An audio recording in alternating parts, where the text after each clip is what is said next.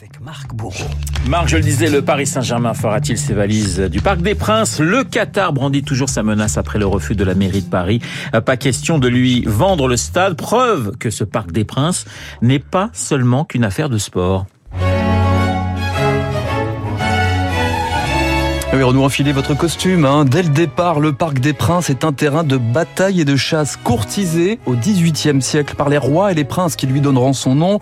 Le Parc des Princes, un site qui traverse l'histoire de France, dans ses grandes heures comme dans ses heures sombres.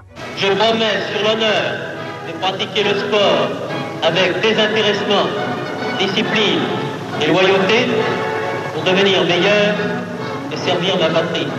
Voilà, vous entendez là une cérémonie de serment des athlètes. 1941, Paris occupé, le parc est un instrument de propagande de l'Allemagne nazie pendant la, la Seconde Guerre mondiale, avant de retrouver ses lettres de noblesse à la Libération. Et Jacques Anquetil apparaît maintenant sur la piste du parc avec son maillot déchiré. Il semble souffrir, mais il a déjà gagné son Tour de France maintenant. Et Eh oui, le parc, c'était aussi un, un vélodrome et une ligne d'arrivée. Troisième victoire sur la grande boucle de Jacques Anquetil, c'était en, en 62.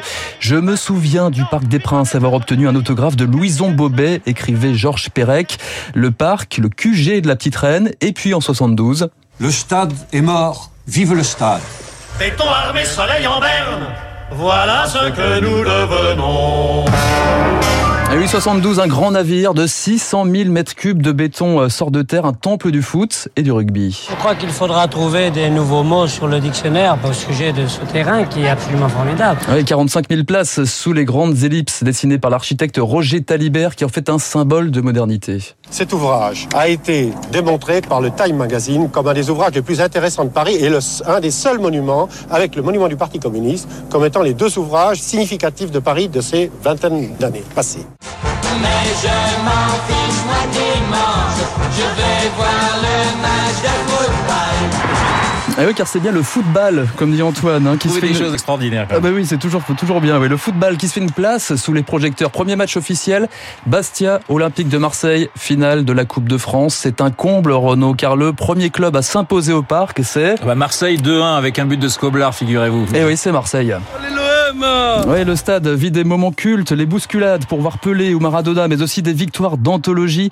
France-Espagne, Euro 84 et ce coup franc miraculeux de Michel Platini. Ouais, but Oh, faute terrible d'Arconada Arconada a commis une erreur que je qualifierais de monumentale.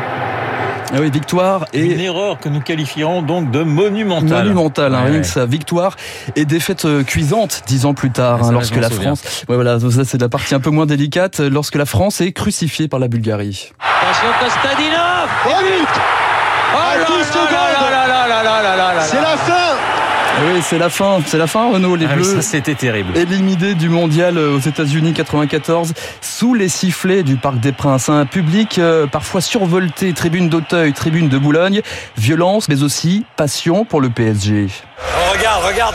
J'ai vu comment il reprend la balle. Regarde le Gwen. Ah oui, comme ce supporter assidu, un certain Nicolas Sarkozy, Ah oui. aux côtés de son fils et qui transforme la tribune présidentielle en tribune politique.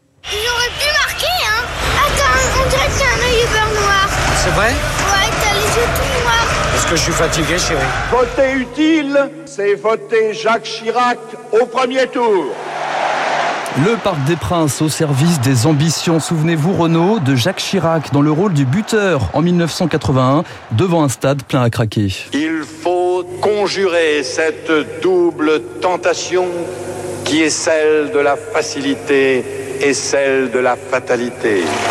Allons enfants de la patrie, le jour de Et ça permet à Lynn Renault, Lynn Bah, la Renault, grande copine de Jacques Chirac. grande copine de Jacques Chirac et Ouais. premier artiste à jouer un concert au Parc des Princes avant une liste interminable de chanteurs.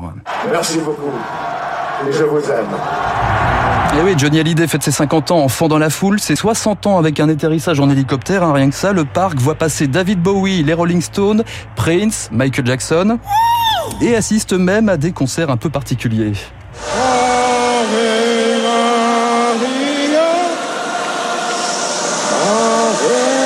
Et oui, on n'arrête pas de chanter euh, au Parc des Princes, y compris Ave Maria 1980. Jean-Paul II, superstar pour sa tournée papale en France. Oui, c'est une très belle chanson et on la chante avec les mêmes mots en français et en polonais. Voilà Jean-Paul II qui joue carrément les, les chauffeurs de salle sous les applaudissements et les rappels. Nous sommes presque à minuit et on m'attend à 11 heures à Montmartre.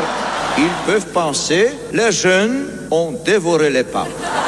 Alors tout s'est bien passé hein, pour cette tournée euh, Ouais. 1980 pour Jean-Paul II.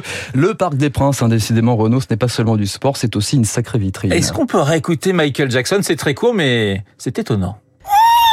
Ah voilà. Voilà, Eh bien, a cappella. Cappella. En fait, c'est pas Michael Jackson, c'est Marc Bourreau le matin lorsqu'il arrive à la radio qui pousse ce, ce genre de cri. Merci Marc pour ce journal imprévisible consacré au Parc des Princes. Tout de suite, eh bien, un fan du parc, j'ai nommé David Barou et son décryptage.